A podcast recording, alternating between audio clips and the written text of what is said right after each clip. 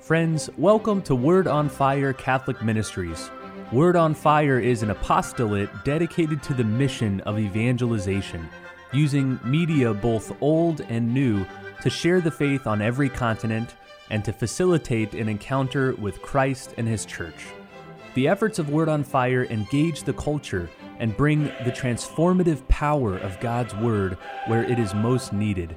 Today, we invite you to join Bishop Robert Barron as he preaches the gospel and shares the warmth and light of Christ with each one of us. Peace be with you. Friends, our gospel for this weekend is a marvel. It's from the fifth chapter of the Gospel of Mark, and it's a theological gem, but it's also something of a literary masterpiece because Mark manages to sandwich one very dramatic story in between the two parts of another very dramatic story. And then he thereby establishes a dynamic tension, a dynamic relationship between the two. So it's beautifully told and with typical biblical economy of expression. I might urge you this week, take out your Bibles, go to Mark chapter 5, and you'll find this great story. Mark begins with a um, synagogue official by the name of Jairus. Now, to say synagogue official is to say someone of substance, someone of great importance in the community. He comes to Jesus. Now, you know, we know Jesus as the incarnate Son of God and so on. Jairus would have known him as this, you know, man with a reputation for great uh, teaching and for healing. The fact that this synagogue official kneels at the feet of this carpenter from Nazareth shows how desperate he is. What does he say? My daughter is at the point of death. Not just sick, not just having some minor difficulty, she's, she's actively dying. And here's her father desperately reaching out for help. Move into his space. We've all been there, haven't we, at different times? someone that we love is in great danger, and we want God, we want someone to help. So, how thrilled he must have been when Jesus signals a willingness to go with him. Maybe there is a glimmer of hope after all. And setting out with him and Jesus comes a great crowd. So it's a very exciting moment. Here comes the healer. He's going to come and I hope help my poor daughter. His sense of urgency must have been extraordinary to get this healer to his daughter as quickly as possible. That was uppermost in Jairus' mind. Get this man to my daughter ASAP. Well, then we hear now the story in the middle. As Jesus is going with the crowd and the people are, are around him, a woman, we hear, who for 12 years has suffered from a flow of blood. Now, that meant she was uh, physically ill, but it also meant, in her context, that she was ritually unclean.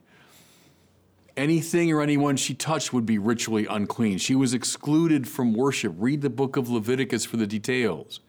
So here's someone who's suffering physically, yes, but also suffering emotionally, psychologically, even spiritually.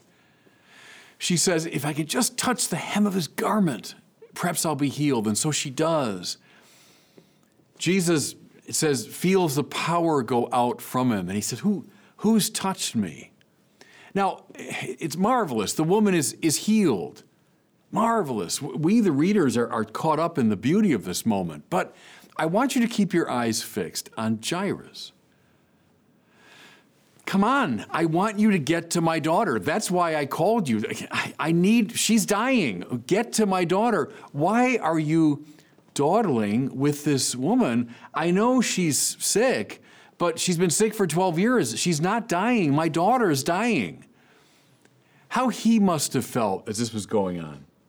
Well, Jesus asked, Where is it? And finally, the woman presents herself, and Jesus engages her and she tells the story of these 12 long years of suffering and, and she just got worse after she talked to doctors. And we say wonderful we're caught up in this. But again and here i'm relying on uh, timothy keller the great protestant writer and preacher keep your eyes fixed on jairus as the woman's telling the story and undoubtedly taking some time, and Jesus is, is you know, spending this moment with her, he must be thinking, why don't you get on with it? Why aren't you coming? And here, I think, again, we all can identify with Jairus. Aren't there times, everybody, when we wonder what in the world God is doing? There's somebody that we know and love who's sick. Maybe like the daughter of Jairus at the point of death. We, we pray, we ask, you know, we summon, Lord, come, Lord, help. And he seems to dawdle. He seems to take his sweet time. Haven't you caught yourself saying, Lord, what are you doing? What are you up to? Or even at the limit, saying something like, if I were God, I certainly would have my priorities straight. I, certainly wouldn't be dawdling with, with a woman. Yes, I know she's suffering, but not from a life threatening illness. She's been suffering for 12 years. My daughter is actively dying. Why isn't he doing it the way he should be doing it? Anger at God, frustration at God and the ways of God. I mean, anyone who's ever been involved in pastoral ministry knows all about this. Anyone, and I remember my early years when I was full time in pastoral ministry, anyone that's gone to the bedside of someone who's sick or someone who's dying, a family member, there are a lot of people around that bed who feel the way Jairus undoubtedly felt. Well, filled undoubtedly with these oh conflicting emotions. I want to get this healer to my daughter, and yet he's dawdling. What's he doing? Jairus continues to accompany the Lord. Arriving at the house, they see the mourners carrying on. The child has died. Here are Jairus' worst fears confirmed. What if he hadn't dawdled with this other with this other woman? What if he had just come directly as I asked him? My daughter would still be alive. How it must have seemed like a slap in the face to Jairus. And then, then, to make matters worse, as the mourners are carrying on, as the terrible word comes to Jairus, your daughter is dead, what does Jesus say? The child is only sleeping. Now, again, we know the story. We know who Jesus is, but, but Jairus didn't know at that point. And he must have thought, Are you mocking me now? Are, are you just toying with me now? His deep sadness, now accompanied by rage, Again, anyone that's been involved in pastoral ministry knows it, and I bet a lot of people listening to me right now know exactly what that feels like. The deep sadness at the loss of a loved one, but also a kind of rage against God. What is he doing? What is he about? Why didn't he act? This must have been raging inside of Jairus at this moment. Well, what follows, and, and please, everybody, read it. When you have a chance this, this week, pick up your Bibles and read this beautiful story. What follows, I think, is one of the most touching scenes in the whole New Testament. Jesus bends down, he takes the dead girl by the hand, beautiful little detail. And then he says, it's one of the only three times in the Gospels when Jesus' own Aramaic language is preserved. One is when he, he approaches the man, the, uh, uh, the deaf man who cannot speak. Remember, he puts his fingers in his ears and he said, Ephphatha, be open. The second time is on the cross. Eli, Eli, lema sabachthani, God, my God, why have you abandoned me? And the third time is right here. See how it must have impressed them. The Gospels, of course, are written in Greek, but how these words must have come down through the tradition before they were written down. The Christian community remembered this so vividly. He takes the girl by the hand. He says, Talita kum, in his Aramaic. Usually the translations have it something like little girl, Talita. But they say, the experts say, it's even more endearing than that in a way. It's the way you'd, you'd address a, a little kid. Something like, honey, get up. it was a term of, of tremendous intimacy, familiarity, the way a, a, parent would, would perhaps wake a child from sleep. Talitha kum. And the little girl, we hear, gets up. What a moment.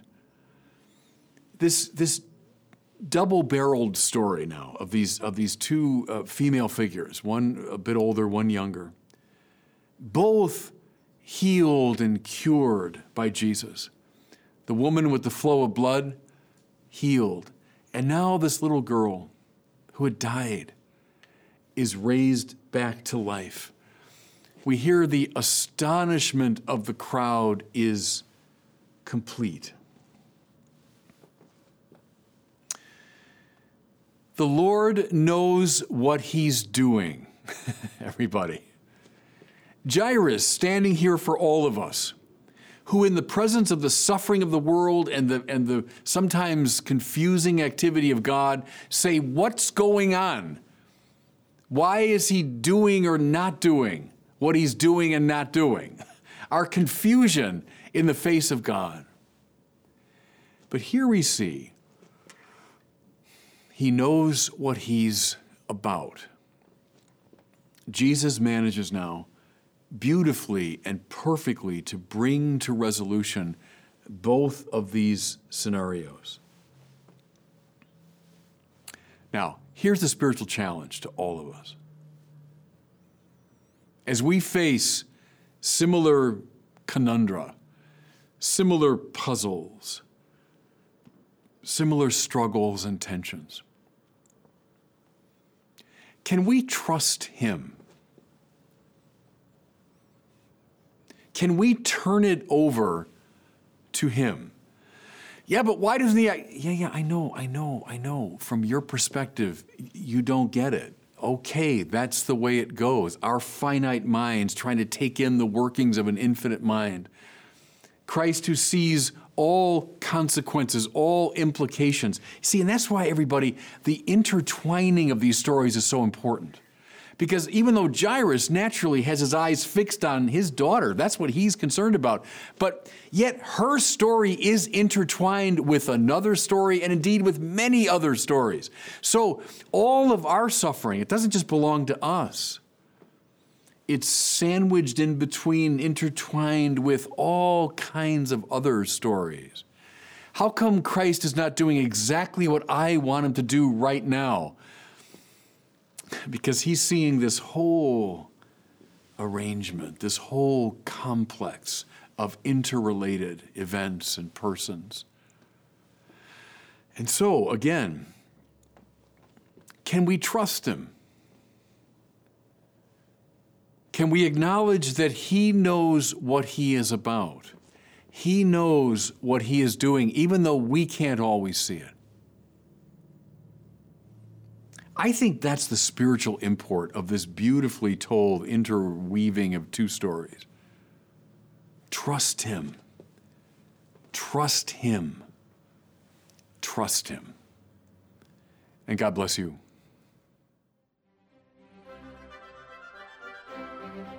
Thank you for listening to this week's homily from Bishop Robert Barron. For more resources from Bishop Barron, please visit wordonfire.org.